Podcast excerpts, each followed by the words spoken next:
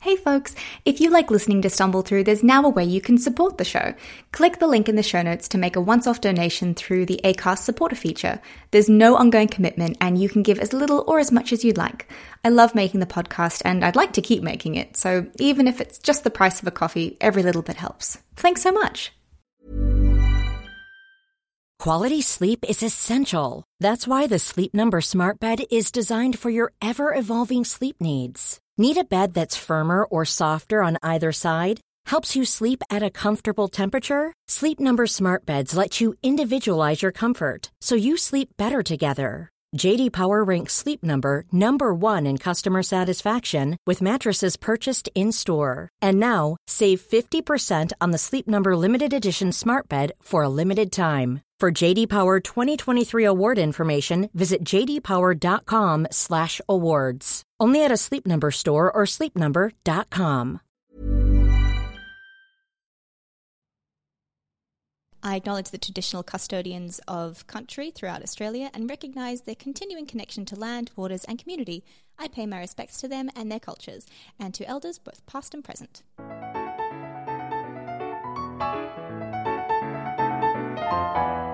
Do you find the time when you can't find pause? A confirmation what your face is gonna open some doors. You do what you gotta do to stumble through. Hello, folks, and welcome to Stumble Through, the podcast for young Australian adults trying to figure shit out. I'm your host, Paula Arujo. I'm a writer, theatre creator, and marketer. I am a short, round faced white woman with huge black headphones on, wearing a black skivvy and some really cool $3 clip on earrings that I got from the op shop yesterday. And I'm so, so happy with them. They've got like this giant white pearl in the middle and this cool, like retro 80s tile pattern love them. and this week we are talking about being a good friend as an adult with Liz Best. Hello, Liz. How are you? Hello, Paula. I'm well. Thank you for having me. Thank you so much for coming on. I, I really appreciate your time and like all of the experience and knowledge that you're bringing. So thank you. I mean, I feel like the only experience and knowledge I'm bringing is because I've already stuffed it up in my own life. So I f- hope that my failures can help others to be better humans. uh, look, this entire podcast is about me going, ah, someone help me. Yeah, yeah. the thing is, I've always like my podcast and everything that I do. I give really good advice. I just don't take it myself. Uh, so that great Disney song, I give myself very good advice. Yes, But I very seldom follow it. yes, that is me in a song phrase. You are much, much lovelier and much smarter than you give yourself credit for. So, Bless. Can you please tell the listeners a little bit about yourself? Okay, so I'm a performer, podcaster, uh, journalist, uh, do way too many things with way too little time, considering I have chronic fatigue and I just want to sleep all the time. In, in terms of physical description, I am a curvy white woman who is very short, and I am currently wearing active wear because if I don't, I will never exercise. If I don't put it on at the start of the day, I, it's too much effort to put leggings on to exercise, so it has to be the first thing I put on this day, otherwise, I won't do any exercise. I really like that forward planning. Yeah, it like just that. means that I'm living in active wear now, and I'm kind of never wanted to be that person, but now I understand why people are those people. Mm. Laziness. It's secret preparation for accidental laziness. okay. Sorry. That's okay. And, and with that, what have you stumbled through this week, Liz? Look, I wasn't going to talk about it on air because I love my mum. I, I need to preface this by I love my mum. I love her, I love her, I love her. But I've been setting some really good boundaries with my parents and it's made me really happy with myself. So, like, you know, having conversations where I'm speaking to someone about something and mum will either give me the eye to change tact or to, to get me to, you know, react differently. And I called her out on it this week and I was like, oh, just letting everybody know that mum was telling me that I need to do this, but she doesn't realize that what I do doesn't impact her in any way and no one will think she's a bad mother if I'm a terrible human. So just let me human terribly and that will be my choice. I am really proud of you for like creating that boundary and sticking to it and not just honoring that boundary, but also being like, like, like you drew attention. I made it. a joke out of it because I didn't want to have a fight, and I was just kind of like, let me diffuse this and also bring attention to the fact that you've just told me how to communicate, and I'm in my 30s now, and I'm pretty sure that I will either make the mistake myself or, you know, like she needs to know that what I do no longer reflects on her parenting ability because she's done her job, and if I still choose to be a screw up, that's my choice and my right. It is my life, and I will screw it up if I, want to. will. She did a great job in sending me out into the world. I love you, Mum. I know you probably won't listen to this because you don't even listen to my podcast, but just in case she does, I, I love you and I respect you, and you did a great job parenting. It's just that boundaries need to be set. God damn it. Yeah, look, I, I fully agree with that. I think that it, it's just one of the hardest parts of parenting, right? Like you, that, You just think that your kid reflects on you, and as as someone who isn't a parent, I can't say what that will be like for me. But I do imagine that it would be quite difficult to ever separate that what your child does is going to somehow reflect on you. And I just need to say to all the parents out there, once they're in their thirties, maybe a little bit earlier, it doesn't reflect on you anymore. Yeah, I guess it's like you spend so much of their life uh, being responsible for them that it's difficult to you know, Yeah. take that step back. I guess. But Yeah. yeah. I've stumbled through uh, setting boundaries of my of my own this week and honoring that. Yeah, I I have taken two days off work, and it's been weird. Did Um, you like limit yourself to like not only taking days off work, but like not checking anything? Yeah, That's amazing. I did. That's really difficult. and. I've only caved once. yep. That's okay. There was I had only nightmare. That I, I, I had a nightmare that was so real Your that I- subconscious was freaking out that Mm. you weren't doing something because society tells us we always have to be productive to be worth something, and that's bullshit. Yep. Your productivity and economic viability is not your value. Yeah, look, it I, separate. I, I just need that tattooed somewhere because I just I forget it all the time. I keep that's the bane of my existence is going. I'm watching a movie and doing a cross stitch, and I'm not doing enough Mm. somehow. Oh God, it's it's hard. Mm-hmm. It's hard. Oh man. Uh, but today we are here to talk about something that is probably equally hard and difficult and tricky, which is being like a good friend. So I guess the first question I have for you, Liz, is what is the bedrock of being a good friend? So, my mother's a therapist, right? So, I got lots of little tidbits from her growing up. And something that's always stuck with me when it comes to being a good friend or any relationship, really, is that every relationship is like you have a bank, right? And each person in that relationship can deposit and withdraw from that bank. And you don't have to always deposit and withdraw at different times. Sometimes you can put effort in and somebody else will be taking out, or they can put effort in and you'll be taking out at a different time. But if one person is always doing the depositing and one person is always doing the withdrawing, that's not a good friend. So mm. it's it's a kind of a for me, I think friendship is reciprocal, but it doesn't have to be reciprocal at the same time in life. Sometimes someone needs to have a breakdown and the other person can be there for them. Sometimes you need to have a breakdown and somebody else can be there for you, but you can't have an unequal friendship. You both have to put in to take out. That's my mm. kind of bedrock of a good friend is someone who will be willing to put in as well as take out of the relationship. That's a really good point, you know, and there does come a point where the bank of friendship is overdrawn and it, it can't take your credit anymore. Sorry, my dude. Exactly. And look, it, sometimes it can get overdrawn, and then the other person can realize that it's overdrawn and just get that balance mm. back up to black. You know, it doesn't mean that that's friendship over, but it has to be somebody who acknowledges that it's overdrawn, not someone who just keeps spending, you know? Yeah. And that's like getting into that, I guess, would mean that you have to then communicate and you can't just be like, if you are the friend who keeps giving and giving and giving and giving and giving, it's hard, but it's still like your part of your self respect and like responsibility to yourself is to then communicate that and go, hello, friend. I know or I can see that, you know, you have been taking a lot of withdrawals from the bank of our friendship.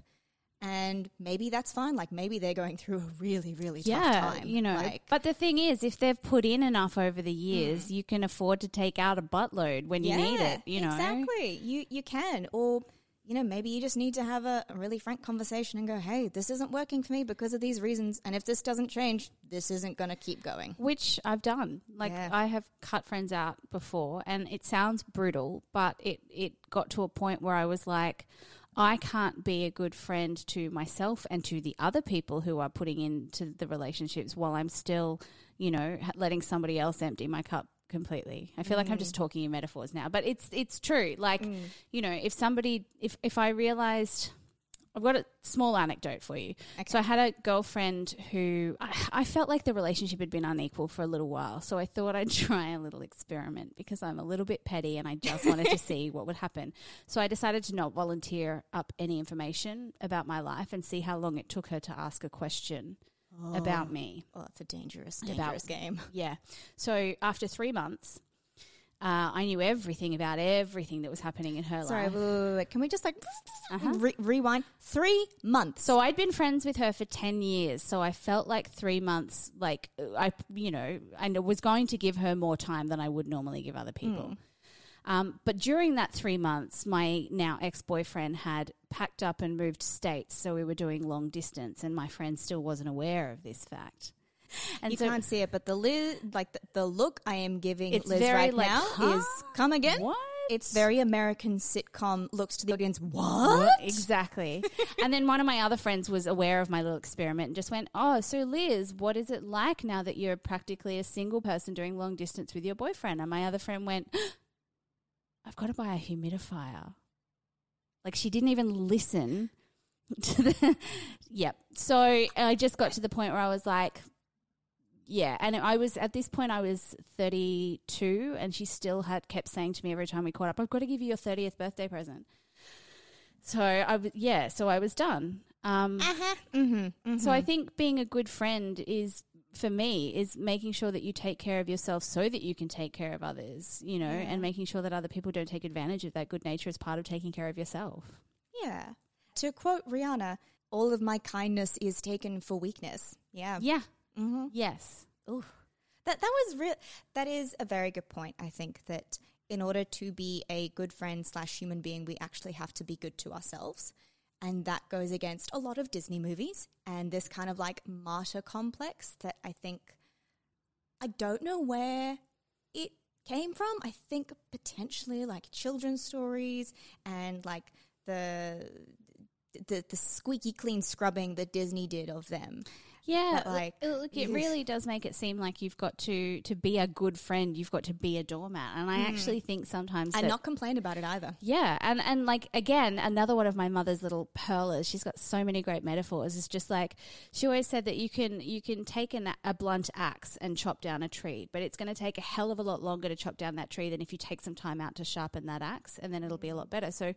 From that, I get you can keep helping somebody and keep being there for somebody while you're, you know, having a mental breakdown and you're not 100%, but it's going to be a lot harder for you and not as effective as if you just took the time out to look after yourself in order to look after others better. Yeah, and actually being able to spin it and go, I have to take care of myself so that I can take care of the people I love is a really good way to for people who are really uncomfortable with putting themselves first. Yes. Being able to transition into that, but I do need to. You're like, yeah, well, because uh, uh, my therapist says it to me all the time. She's like, you know, I know that you find it difficult to actually do anything that benefits you, but while by benefiting you, you're benefiting everything else that needs to get done and all these other people that you'll be helping by making sure that you are taken care of and that you bathe once a week. I bathe more than once a week, but this is depression talking. Like, you know, Oh no, I, I totally do the self care that hurts so that you can help others. Yeah. Uh, look, on the note of bathing, um, legit, no joke, I have had to start a habit tracker, not because I am anti bathing, but because I just have gotten to the point where I get so tired that I'm like, I'll just shower tomorrow. Yeah, and dry shampoo makes that shit so easy. Yep, it does. It's bad. And like, I'm not, uh, I'm a very sweaty person, but I'm not a like sweaty, smelly person, thankfully. But I've like been like, no, I do have to shower every day. That is a thing. That is a self, that is a basic self care thing that I have to do. Every second day. It's fine. yeah, look, honestly, I reckon in winter we can do every second day. Also in summer, hell no. Yeah, no, no, no, no, no. every day Queensland. summer. Nah. What do you think makes a good friend? Oh, that's a very good question. I think it is reciprocal, and I think a good friend is also someone who accepts that you cannot be all things to them. I think that I think a good friend is someone who genuinely cares about you and not just the things that you can do for them or the way that you make them feel. I think a, a good friend is someone who will not necessarily check in on you regularly, but who, when they see you, or they'll think about you and they'll like be nice to you and about you when you're not around. Like, yeah, that one's important. yeah, because it's no good having a bunch of friends that are really lovely to your face and then just blackball you the rest of the time. Like that that's not a friendship. No, That's bullshit. that is absolute bullshit. Yeah. Which I suppose touches on my next question of how have our friendship needs changed now that we're not in school or in like the last stages of uni or just we have a schedule which aligns with theirs and we see them all the time. I think for me, it's the realization that I don't need. This is gonna. This is all sounds so pessimistic, but I don't need friends. Therefore, the ones that I choose to have in my life are the ones I really value hmm. because it's not that you know, oh my god, I need to be popular or I need to have people around me in order to feel like I'm worth something. Like I think as an adult, you come to realize that you're worth something regardless if if some super popular dickhead thinks that you're worth something. And so you don't sit there and kowtow to these horrible friendship regimes that they have back in high school where you need to do the thing to be popular or, or act a certain way to be in a group. I've realized that you know, I act how I want. And if other people want to be around that, that's great. But I'm also really happy with my own company if people are jerks. Mm. and also, I don't have energy like I had back in high school. So I want to keep people around me that help. I don't want to say give me something because that's shit, but like enrich my life. And I hope I enrich theirs in the same way. Like, I don't want to be around someone for the sake of being around someone. I think there's also a very kind of telling aspect of that, which is there are some people where you will walk away from an interaction with them and you will feel drained. And that has nothing to do with the subject matter or whether they've, you know, like taken something from you, not like in a nasty way. Like, I know that there are times when I've walked away from a friend that I absolutely adore and I felt tired, but that's because I've been like, you know, helping them and doing some emotional labor, and that's okay. Yeah. But there are some people that you'll just have coffee with them for like an hour and you'll just feel a little bit depleted after. And it's not like you've done anything extenuous, but if they're draining your cup just by like being around you, It's the eh. friendship bank, man. You just got to make sure that they've put energy into the. I say Hmm. we're mixing metaphors here, but you know they need to have put money in the bank at some point in order to withdraw. And For sure. sometimes it's totally fine to take out a massive ass lump sum because you've been putting in like but as as with this other friend that I cut off ties with it took months and she'd put nothing in and I knew everything about life and Hmm. she'd never asked even a question about me Yeesh. so, Yeah. but yeah, like hang around with people who who you, they don't need to fill up your cup, so to speak. They don't need to give you energy, but recognize patterns. Mm. If somebody keeps making you feel depleted, then maybe you need to think about that. Yeah, for sure. And I I guess one of the things that I've noticed is that there are different roles that like a friend plays in general, but there are different types of friends. There are friends that you go to based on who they are as a person for like life advice. There are friends who you go to for like no nonsense. Oh, They're not going to be mean love. to you. Tough love. There we go. Yeah, I've Yeah. got, I've got, so I've got like three main best friends. I've got lots of best friends, but there are three main people that I go to. And I've got the one who will always tell me I'm amazing because sometimes you just need to be Yeah. You're amazing and it doesn't matter. Like mm. the one who will give me tough love and be like, fucking buck up, you're being stupid and you need to get out of it. And the one who gives me a mix of both. Mm. So depending on where I am in the trauma cycle, if I'm like rock bottom, I need to call the one that's just like, you've got this, you're amazing, you're wonderful. If I know that I've been at rock bottom for a little too long, I call the tough love friend. and this is the thing. This is exactly what you were saying before is expecting one person to be all things is really difficult. So you've got to figure out which of your friends, you know, you can go to for different things and which one of the friends you are for other people. Like I know sometimes I'm people's tough love friend and sometimes I'm people's yes person. It depends on who the person is and what I assess that they need from me at that time. Yeah, I haven't quite gotten that level, I suppose, of self awareness at this point. I um I think that I am predominantly the reassuring shoulder to cry on, you are amazing friend. Um and you know, sure I'll give like life advice, etc., but I'm not usually tough love. Mm. I thought I was the tough love friend. Like mm. most of my friends come to me and I'm like, you know, and, and as much as I'm an emotional person and I hate people solving problems for me, normally I'm the one who they'll be like, hey, there's this guy and I've got a problem. And I'm like, dump him. Dump him now. dump him now. I want He's you terrible. to get a Flo- I want to get you a Florence Given tote bag or like a t-shirt and it just says dump him in that beautiful glam pink 70s writing that she does. That's what I want for you. And but then the other day, I had a friend message me. I need to read this message out because it it kind of shocked me that I, I, you're not the person, the friend that you think you are. Like other people see you completely differently. Hmm. But someone just sent me a message that said, "In my dreams lately, when my subconscious decides that I need a friend who remains calm, collected, cool, and in control, it always seems to summon you. I just thought you'd like to know." And that is totally not how I see myself at all. So I guess you can't pigeonhole yourself, but you just seem to give the friends what they might need in a time. I don't know. I, ca- I don't know where I was going with that. But my point is that you don't have to pigeonhole yourself into I am the tough love friend or I am mm. the happy, happy, joy, joy friend, you know? Yeah, that's true. And I guess it's like you were saying, you know, there's a certain amount of awareness of what they need in that moment. And I think that part of perhaps not adult friendship, but part of being like uh, the, the best version of yourself is recognizing what someone needs and the best thing that you can give to them.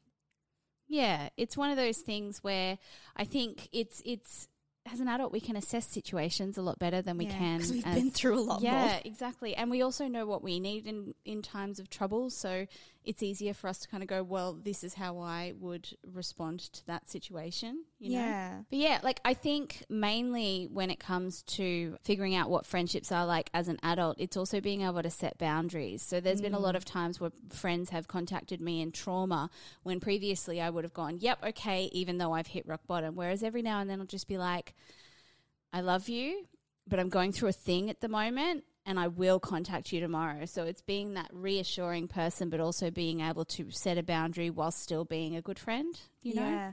And I think that that's such a hard thing to do. And it shows a lot of character to be able to go, I can, see, I can see that you are in pain and you have reached out to me for help. And I love you and I want to give that to you. But right now, I don't have it in me. Yes. And I will get to you. That is a promise. Like, I see you. I love you. I'm here for you. I just can't do it right this second. Exactly. It's and I so think hard. sometimes that's enough to make somebody feel like they're seen and heard. But, Mm. you know, when you don't have anything in you to give, whatever you give them in that moment is not going to be what of- they need. It yeah. can't be what they need. So, It can't. And honestly, and I, don't ignore, like, I just hate Yeah. it when you text someone in crisis and they'll ignore you when they're going through their own trauma. like, Uh, I'm always a big, No, don't. I'm always a big, I can't do this right now, but I love you person for me. Yeah, look to be to be honest, if someone obviously it's always like well, it goes on a case by case basis. Yes. but if there's someone who like reaches out to you and they have like clearly v- having a very very bad time Mm. and you can't like not immediately like n- not in the next second, you know. Yeah. if you can't get back to them within a a reasonable short time frame, I think before at the- least acknowledge. Mine is before the sun goes down. So if you can't, I feel like if they text you late at night and you're already asleep, it doesn't count. Yeah. But if I, I feel like if they text you at like midday and you've got nothing left, at the very least you owe them. just a- to acknowledge I, I hear you and I love you, I can't but I do it. can't right now. because that at least lets them know that they're hurt. I feel like, look, I am very biased because I've been on the receiving end of that to like reach out to a friend and hear crickets, like literally nothing. And that scarred me because I was like, oh, okay, they don't give a shit. I have clearly fucked up yet again. This is, Yeah. this is not okay, okay, okay. And then And months later, they're like, oh no, I was just going through some stuff. I'm like, just tell me, goddamn Yeah, it. I thought that I'd been bad. the, the the reach out to say I've got nothing at the moment, but I will give you something is also really great for yourself because it sets a boundary for yourself so that you can do whatever you need to do to help get yourself help or you know Mm. make yourself right. And also acknowledging somebody else. I mean, it's basic kindness, I think, but basic. not everybody agrees with me.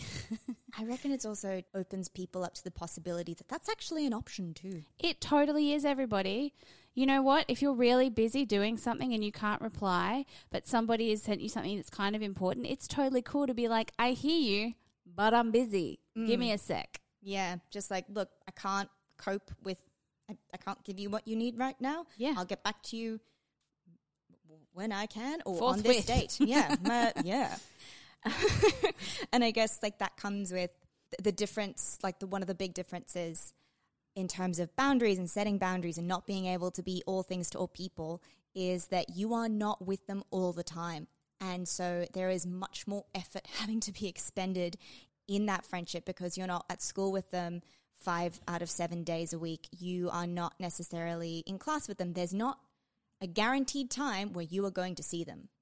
Yeah, so th- you've got to make an effort to either, but then then you do have those few friends that you know that you're good with, even if you don't check in all the time. Like I've got one particular friend of mine who lives in China, mm. and I haven't seen her in years. But every time we do catch up or chat, it's like no time has passed. Mm.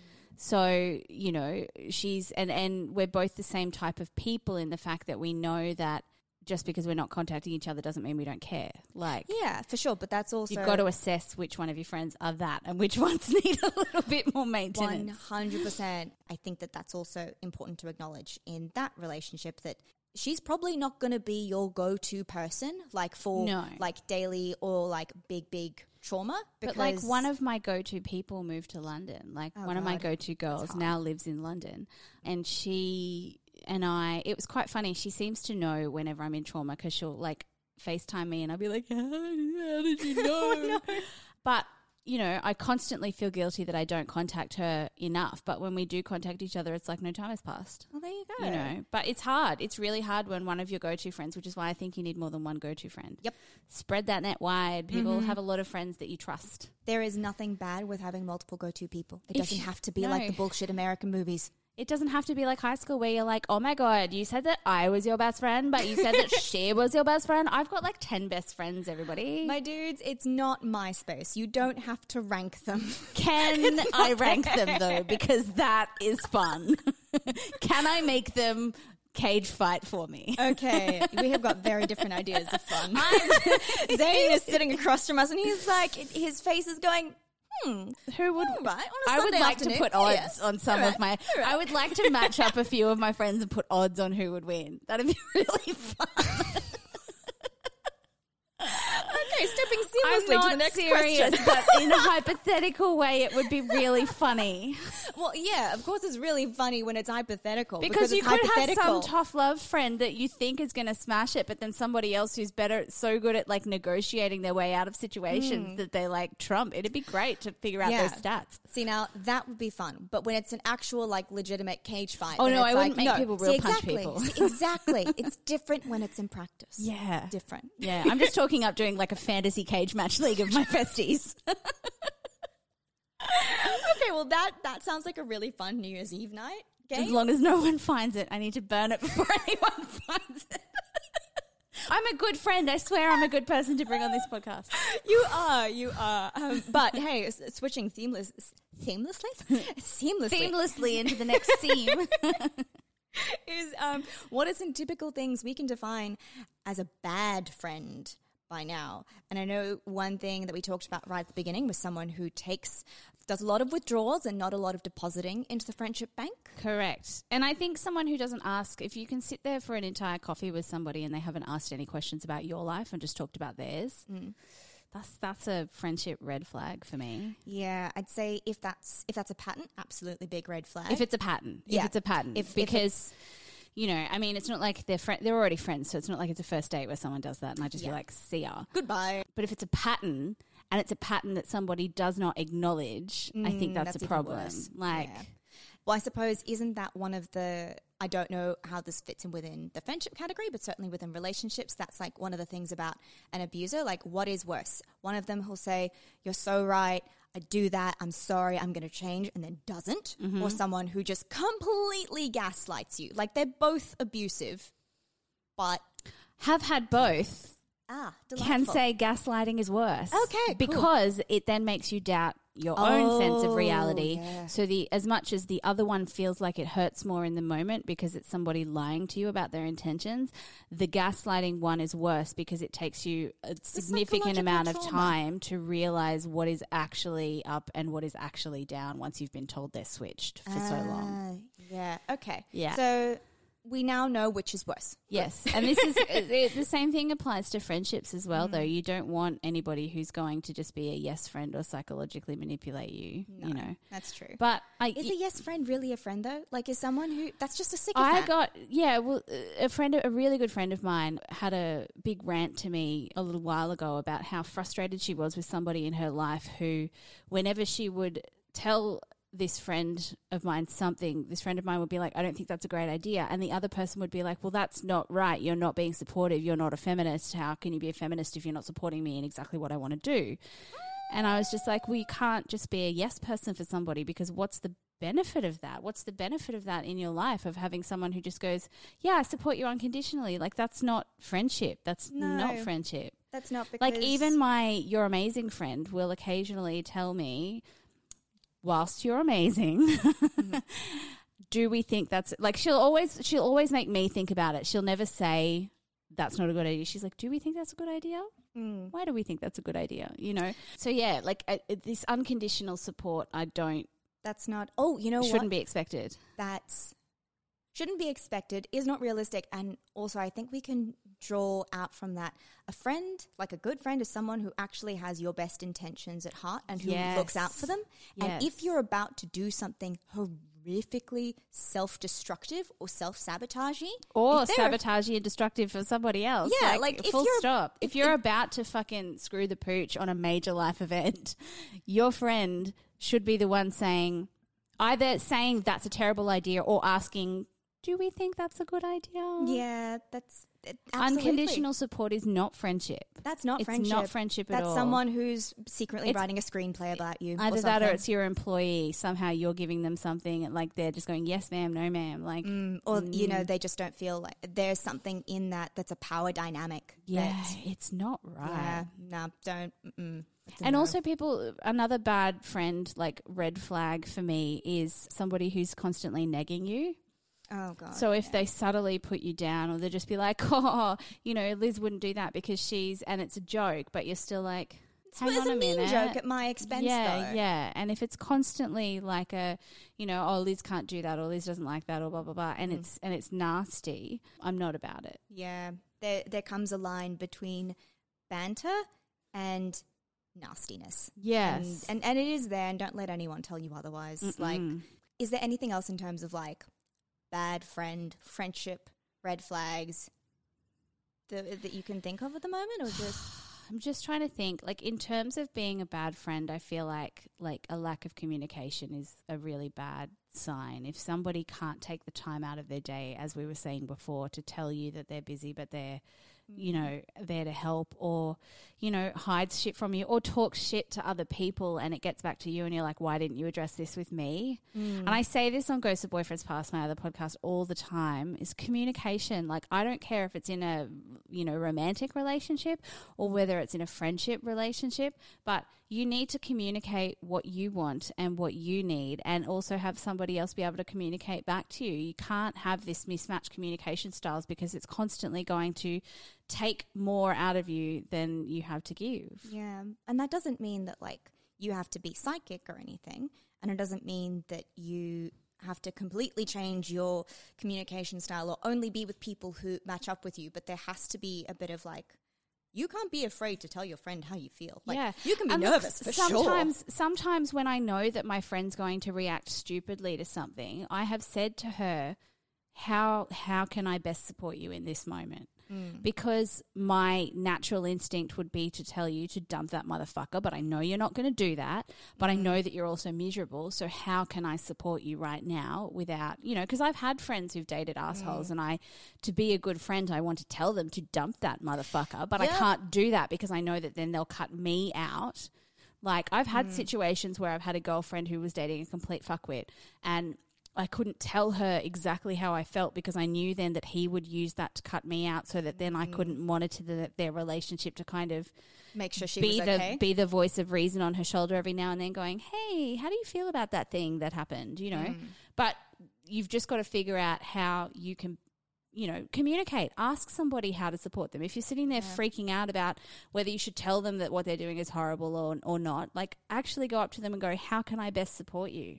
Yeah. It's communication. It is. And ah. I suppose on the note of like, particularly with partners, I think it it's so tricky because of course we all want to be like, no, you have to tell them because like if that's what you think and you like can see this as a, a, a third party and an outside and an outsider, like you should tell them. But at the same time, like You want to still be around. Exactly. And realistically, because when you tell someone that their partner's shit and you like they should dump them, that's not actually going to make them go automatically, gee, you're right, I should.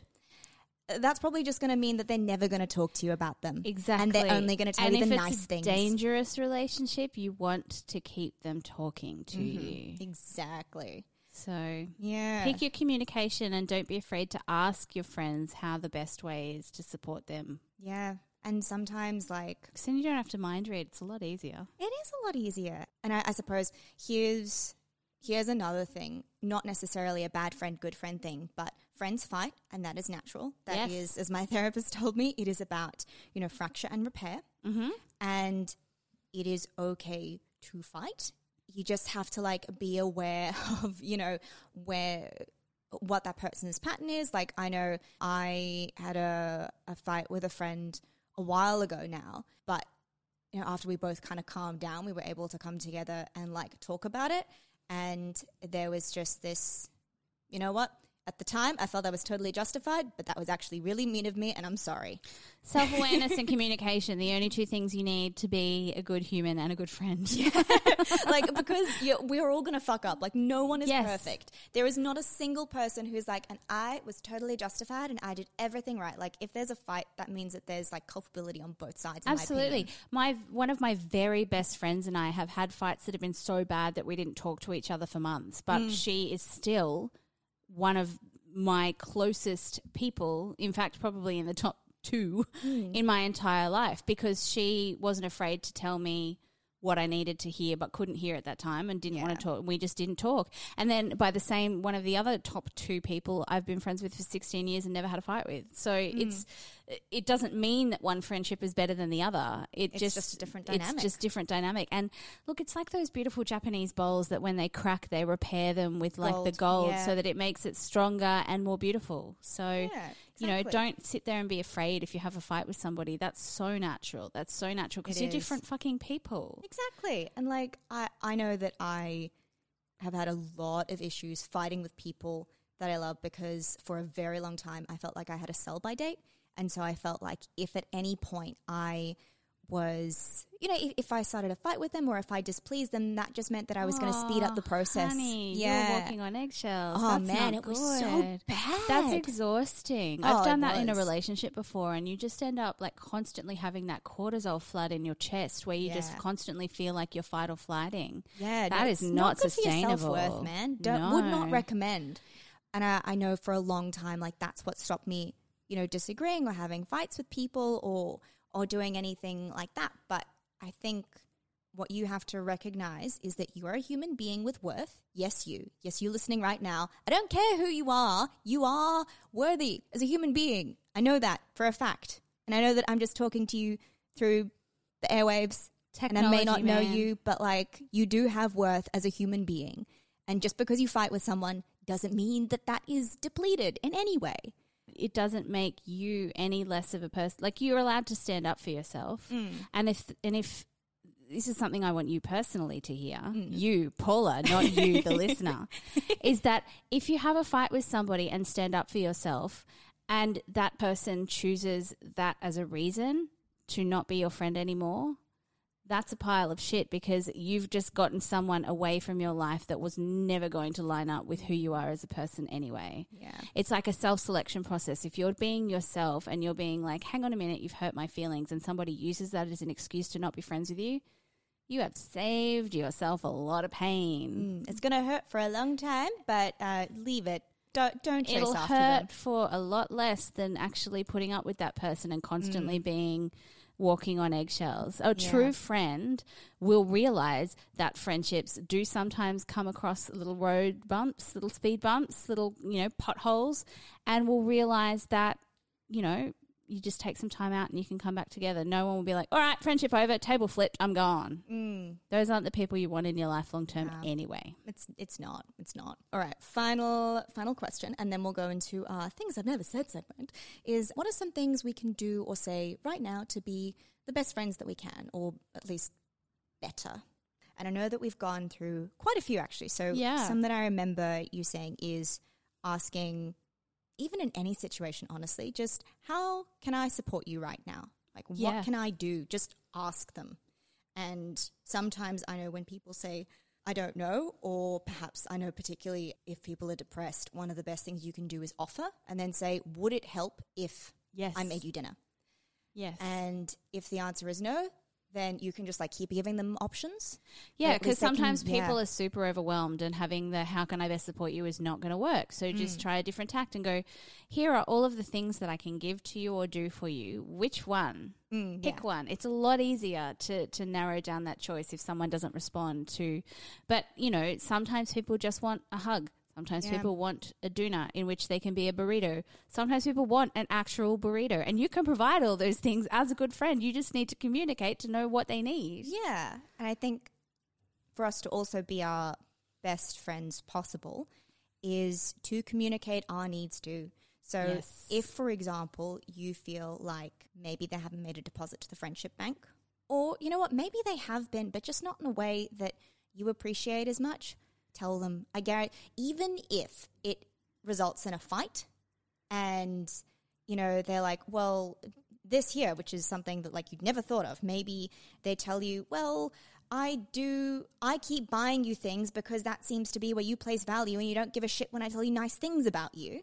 Yeah. And they get upset about it. That's fine because then you can actually figure out what they're thinking. Love languages are a thing with friendships as well. Mm-hmm. Like those five love languages, what are they? Uh, quality time, physical touch, acts of service, Words of affirmation. words of affirmation, and gifts. Yeah. So figure out what you like so that you know how to communicate that to other people and figure out what they like. Because with the friendship bank, there is an extra layer to this metaphor in that you can be contributing to that bank in different currencies, and that's okay. Yeah. So you currency can exchange. Exactly. so you can put in acts of service and take out gifts, you know, but just make sure that you're putting in a currency that that particular bank accepts. yeah, one hundred percent. Like, it, it's all about you know being open, and I think something which is very interesting to me is that you can have friends, you know, different seasons, but sorry, different purposes, I guess, or different types of friends. But I think one of the defining factors of a friend is that you can be vulnerable with them and you can be a little bit scared to share something, but you can trust them with it. Yeah. And it's hard, but I think sometimes the best way to strengthen a friendship is to be a little bit vulnerable and to like offer that because sometimes someone isn't willing to make the first move in that case. Do you know what? Like so much of the the rules, so so to speak, of friendship are the same as the rules in a relationship, like in a you know boyfriend girlfriend partner partner relationship. It's just it's it's all about being okay to be a little bit vulnerable and being okay to communicate what your needs are versus what their needs are. But another thing that we've already talked about that we definitely need to to mention in this particular segment is taking care of yourself as a way to take care of others Yeah. and making sure that if you've got nothing left, you don't realizing that you don't have to give when you have nothing, Mm. and that but you know just taking the time to be like, I love you, Mm. I got nothing, yeah. I'll speak to you tomorrow. Yeah. What is quite interesting is that I found that there are certain ways that different people respond to you being vulnerable in different ways. For example, I know, and I see, I thought it was funny in one of those like, aha, black humor ways. Mm. But I like was having a, I think I did a Snapchat and I was a little bit teary and I made some comment about, I don't know what it was, but I was just like, "Mer, having a big cry because blip. And I thought it was a little bit funny, but then a friend of mine responded with, look, if you're upset, please tell me. I, I don't like opening a Snapchat to that. And I was like, oh, shit. Ah, there is a, a certain way that people like to be communicated with that vulnerability with. Yeah. Oh, okay. Yeah, I think that's one of the reasons why I don't ever like talk in Snapchat. So I don't use Snapchat, but like if mm. I've got something to communicate, it's usually in a status and I'll normally crack a joke because I just I don't feel super comfortable being vulnerable to my whole friends list versus the people that mm. I trust. Oh, like I, I, it was just like a Snapchat that I sent to some friends and Yeah, not to yeah, others. But I, I get what you mean. Yeah. Yeah, look, I'm one of the I'm the same in that I'll crack a joke at mm. something really quite dark, and someone's like, "Are you okay?" And I'm like, "No, that was meant to be funny." No, that was meant to be my be sense funny. of humor's fucked I'm up. sorry. But- My sense of humor is so fucked up that Netflix rated Trainspotting 2 as a black comedy for me. So It is a black comedy. what, is, what is the confusion here? I okay, I haven't seen Trainspotting or Trainspotting 2, but I was like, how Look, it's, I think it's humor fucked up, but it is it's fucked up and funny. no, look, it is fucked up. But look, there are dark comedic elements, and I mm. stand I stand by is? that. Yeah. Okay.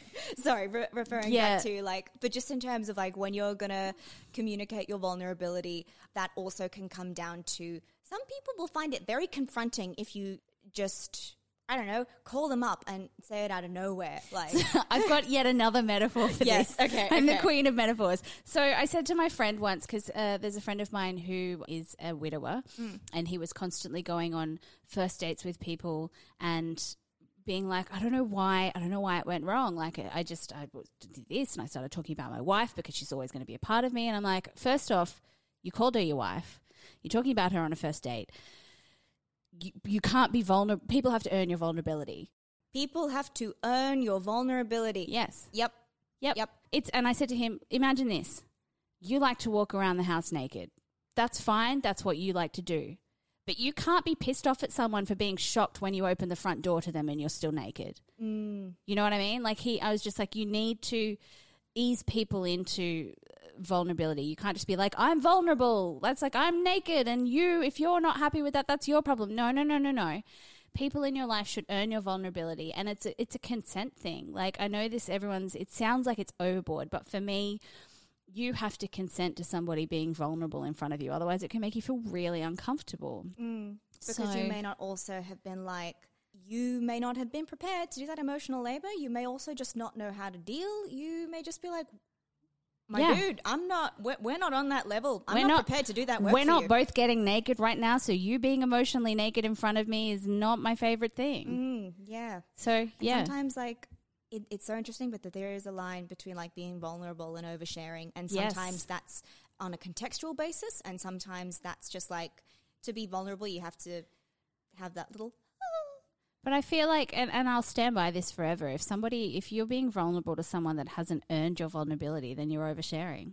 Mm, that is that is interesting, and I guess there's different politics, I suppose, when it comes to like like doing it on a podcast, or on a- Yeah. on a, public platform. There's different Because somebody is opting in to listen to that podcast, Yeah. whereas somebody's not necessarily opting in. Like they know what they're getting, and if they don't like it, they can switch off. yeah, or they can click away or something. Exactly. Yeah. Whereas when you're in a one-on-one conversation with somebody and you spring stuff on them that they're not ready to to handle, ah, that's true. you know, true. it's it's it's they've got to consent to it. yeah, They've got to consent to to doing your emotional labor or, or participating in that. or at least just like handling that because they may have been like, "Whoa, I was not prepared for that today," or you know what, that's really triggering for me right now. Yep. You don't know that because you don't perhaps know that about me, or I wasn't comfortable sharing that. But that's that, that's a no go zone for me. Thank Yeah. you. And look, the the good thing about your friend in that situation is that they're able to go, here are my needs in mm. this relationship.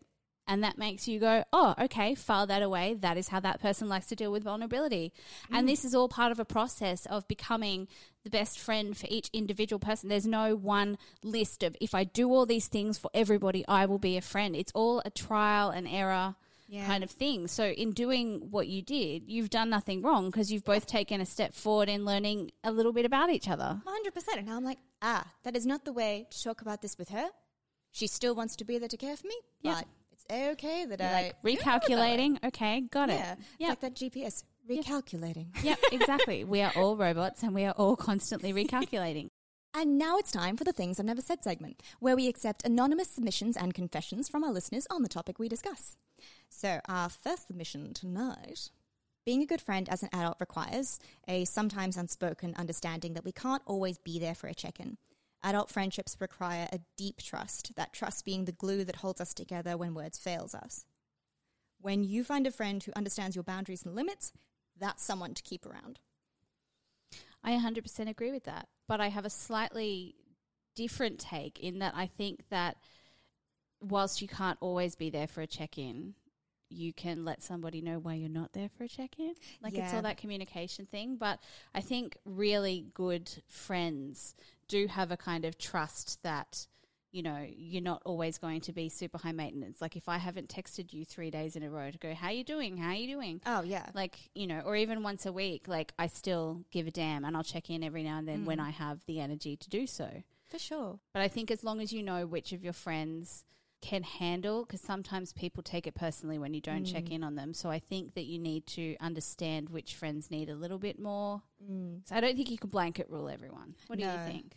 I, I agree. And I also think to to my fellow high maintenance friends out there, I think that for me at least, part of my like I do like have this I think I've mentioned it on the podcast before. I had this like internal timer. It's gone a bit astray in recent months just because I've been a bit overwhelmed with life and work and everything. But Yeah. like I do just have that, oh, I'll get to so and so and uh, oh, I'll talk to so and so. And I know that, that that's a thing for me. And I don't always require someone to respond or, or do something like that if it's just a general, hey, I was thinking about you today. Or, hey, just wanted to let you know I love you. That, that kind of thing. But I do think that as someone who is high maintenance, a really good self worth affirming lesson I have learned is that just because friends don't contact you all the time doesn't mean they don't care about you and that doesn't mean that you've done something wrong. Like, that's just because they're a different human being. yeah And it's hard, but just growing a little bit more comfortable with that. I know that I have friends who, some friends are like succulents and they don't need a whole lot of attention, mm-hmm. and that's okay. Mm-hmm. And some are On- maidenhair ferns where you breathe on them and they crinkle Yeah.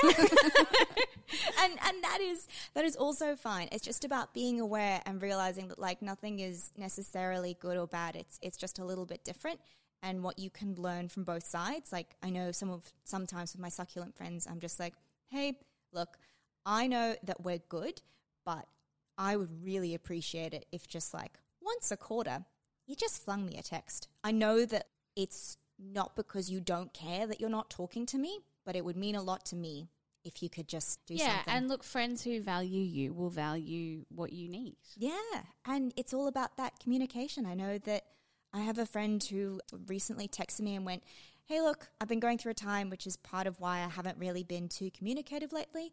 I know that something I've been trying to work on with our friendship is being, you know, better at checking in. I want to let you know that I don't really have the capacity right now, but I am thinking about you and I do love you. And that's kind of where I'm at. that's I'm like, oh my God. yeah It made my day. I was like, oh my God, no, you don't have to. It's okay. What? did- Ha, hmm. Hold it in. Hold it in. Thank you very much. I hope that you are okay. Let me know if I can support you. yeah, that's beautiful. Yeah. You know, like again, it's communication and knowing what different, figuring out, not knowing. It's mm. not mind reading. Figuring Asking, out and asking together. what other people need from you and what you can give to them that is surplus to their needs but won't kill them. Don't water them too often. yeah, no. they will it- die. Yeah, they can. Succulents don't know when to stop taking on water. They can't. They're like, oh God, oh God, oh God. And then it'll, yeah, it's not good. um, our second submission. How do you know when a friend is lifelong? you don't. Yeah, you, you can't. Life is so weird. you can you can i don't and i don't think there's any value in going you are a lifelong friend either i think that friendships require constant maintenance and by putting someone in the lifelong category can make you a bit slack really Yeah. And I think sometimes you can be friends with someone intensely for a long period of time and then it'll lull and kind of die away and then maybe they'll come back. people change too it's like Yeah. you know friendships are like marriages i'm sure that 50% of them end in divorce i don't know like it's just mm. I feel like you can't ever take friendships for granted and be like, this is my lifelong friend. You've got to wake up every day and choose them to be your friends and hope that they choose you back to be your friend. Like, do everything that you can to to facilitate the friendship, but you can, Without eroding your own self worth. without eroding your own self worth. But there's, I don't think there's any way to go. This is a lifelong friend. You can think and hope, Yeah. and I do. Like I've got, I've got, you know, a bunch of friends that I'm. I call them my shovel friends because they're the friends that I'd ask to bring a shovel and help me bury the body in case that happens because I trust them to do that. And I've got plenty of shovel friends, but they you know, may not always. they may not always. friend. Sometimes I'll just be like, well, I don't really think they're really good for shovel duty this week. I'm going to go with someone else, and that's fine. Like you know, Mm. but don't don't ever take friends for granted and assume they'll be lifelong. Yeah. Actually, on that note, in terms of like shovel friends, unfortunately, I don't think we're going to get to another submission, but I will post them on Instagram so that we can share them and have discussions in the comment section. But I think in terms of shovel friends, something, a big thing that I've also learnt in adult friendships is that sometimes you will go through spaces of being like really close to someone, but you might not hold the same status as a friend in their life as they do in yours. And that's really fucking shit the first time you experience that. Yeah, But it's also okay. yes, Like that, it is fine. It's really okay. As long as, again, we go back to the friendship bank, as long as that person is not just taking more than, you mm. know, as long as you're both contributing in similar amounts, it's fine. If they're not your top eight MySpace friends, they might be number nine, or Yeah. you might be number nine in their life, even though they're number one in yours. And it's not a fucking high school ranking system. It's not a competition. No. And it's not a big deal. And it feels like everything. I know the first time I kind of clocked that, I was devastated. And I was like, well, the logical thing to do is for me to find, is for me to like downgrade them to where I assume that they have placed me in their friendship Mm. ranking so that I can be less hurt by this and find someone who views me and then elevate them. But as logical as that seemed in my brain at that Fantasy time, friendship leagues are work unrealistic. it may be fun to picture it in your head at night when you're trying to fall asleep, but no, No. do and like shit, sometimes somebody, sometimes you will have someone who you've got a really, really close friendship with, and sometimes, you know, sometimes you'll be closer with them and they'll be less close. And like it, it'll, it varies through the length of the friendship, you know. Different people have different shit going on, and you're not always going to be joined at the hip. But Yeah. I guess if you feel good in yourself, then you don't need to be joined at the hip. That's true. And I think one of the biggest things about adult friendship is it ebbs and flows, and that doesn't necessarily mean that either of you has done a bad thing or that either of you were bad friends. And sometimes friendships just die out, and that's okay. And that doesn't hmm. mean that it was meant to die out or that it was never a good friendship to begin with. Like, sometimes life just happens, man. And look, we don't have the fucking energy to be friends with as many people as we used to be friends with. So it's like goes it goes to quality over quantity as One an hundred adult. percent. Like if I was Jeff Bezos's prime inheritor or whatever, then I would have all the time in the world for my friends because I would just not have to work anymore and I would just have. If I was Jeff money. Bezos' main inheritor, I'd be giving a lot of my friends a lot of presents. Yeah. Well, look, honestly, if I was Jeff Bezos's major inheritor, I'm pretty sure I would have been taxed the shit out of that inheritance because there is an inheritance tax and also Also, I think I'd be an asshole and I probably wouldn't want to give my friends any gifts because capitalism and hoarding. Yeah. yeah. Let's not take it down the capitalism route. but anyway, the, the point is like there we all wish that we had more time and love and energy to give, but unfortunately that is a fantasy and that's a really shit part of being an adult is realizing that we're not actually going to have enough time. Mm. But you know, just but I the think, most of it. yeah, if if we can get to a place where we are happier with who we are as a human, then we're better friends to everybody else, and we're more content when certain people may come and go from our lives because we're more, you know, at one with who we are as people, and being alone is kind of fun. Yeah, solitude is a very good skill to have. And you know what? Your friend is only a text away. It's true. FaceTime, Zoom, there's so much now. There's so many ways to be in contact with people that, yeah, Mm-hmm. it's quite easy to be a good friend. Take care of yourself. It's true. It's true. That is we have gone significantly over time and I thank you very much for your for your time and your energy. I'll talk forever if you'll let me. Look, I kind of would honestly. but to finish off the show, What would you do if you knew 10,000 people would do the same? we talked about this pre-show, and I'm going to stick with the answer. Listen to my podcast, Castology, or Ghosts of Boyfriends Past, because that would get the listener numbers to sky high levels. Yeah. It's selfish, and I stand by it. Is it selfish? Why is that selfish? You want to share something that you made for other See, people. you're coming at it from a sharing made for other people. I'm coming at it from a, I want my stats to go higher. No, look, honestly, that's the selfish answer. The more, I guess, palatable answer is show a bit of empathy. Mm. That's probably my number one thing that I wish humans had more of was being able to put themselves in somebody else's shoes. And I think if more people had empathy, the world would be a lot nicer place. But also listen to my podcasts. Yeah, I agree with both of those statements. I think that if we could just step outside of the way that we are experiencing and viewing things, and even if it's not necessarily going, I wonder how they're feeling right now, but just questioning things like, I wonder, I wonder if the opposite is true as well. Yeah. Or like if somebody's, you know, if the types of people who are going, this rallies on my rights and blah, blah, blah, imagine how the person on the other end of the argument is feeling. Mm. And I mm. just think, yeah, ki- kindness and empathy. If 10,000 more people did that, that'd be really nice. Mm. I agree. Yeah. But hey, do you have anything to plug? And where can we find you? Funny you should ask. I have a relationships, ex relationships podcast called Ghosts of Boyfriends Past, where we get guests on to talk about their relationship fails and communication fails and tales of love gone wrong. Yeah, Um, I've actually been on that. I yes. did a, an episode on. So everybody listen to Paula's episode, and I'm sure we're going to be having her as a guest soon for a second follow up. So we Not just- with the same person. and we, and we talk about what we learned. So it's also it's it's learning and healing through Mm. trauma and comedy. And then I also have another podcast called Castology, which is a podcast recommendations and reviews podcast. So if you're ever going, ah, what should I listen to next? Castology will tell you.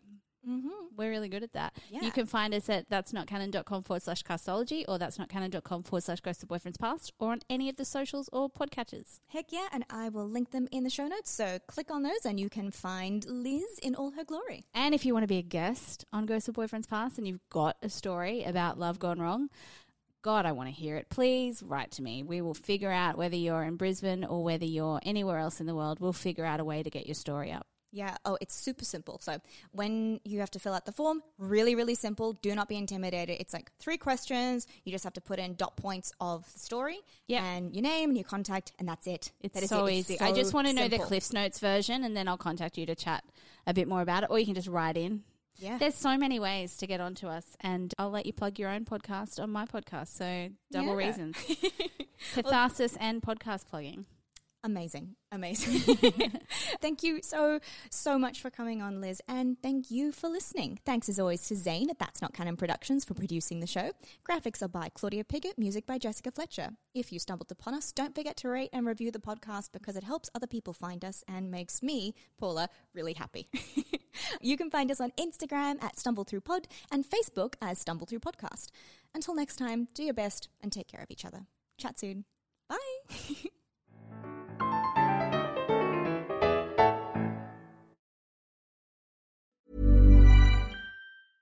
Hey, it's Paige DeSorbo from Giggly Squad. High quality fashion without the price tag. Say hello to Quince. I'm snagging high-end essentials like cozy cashmere sweaters, sleek leather jackets, fine jewelry, and so much more. With Quince being 50 to 80% less than similar brands.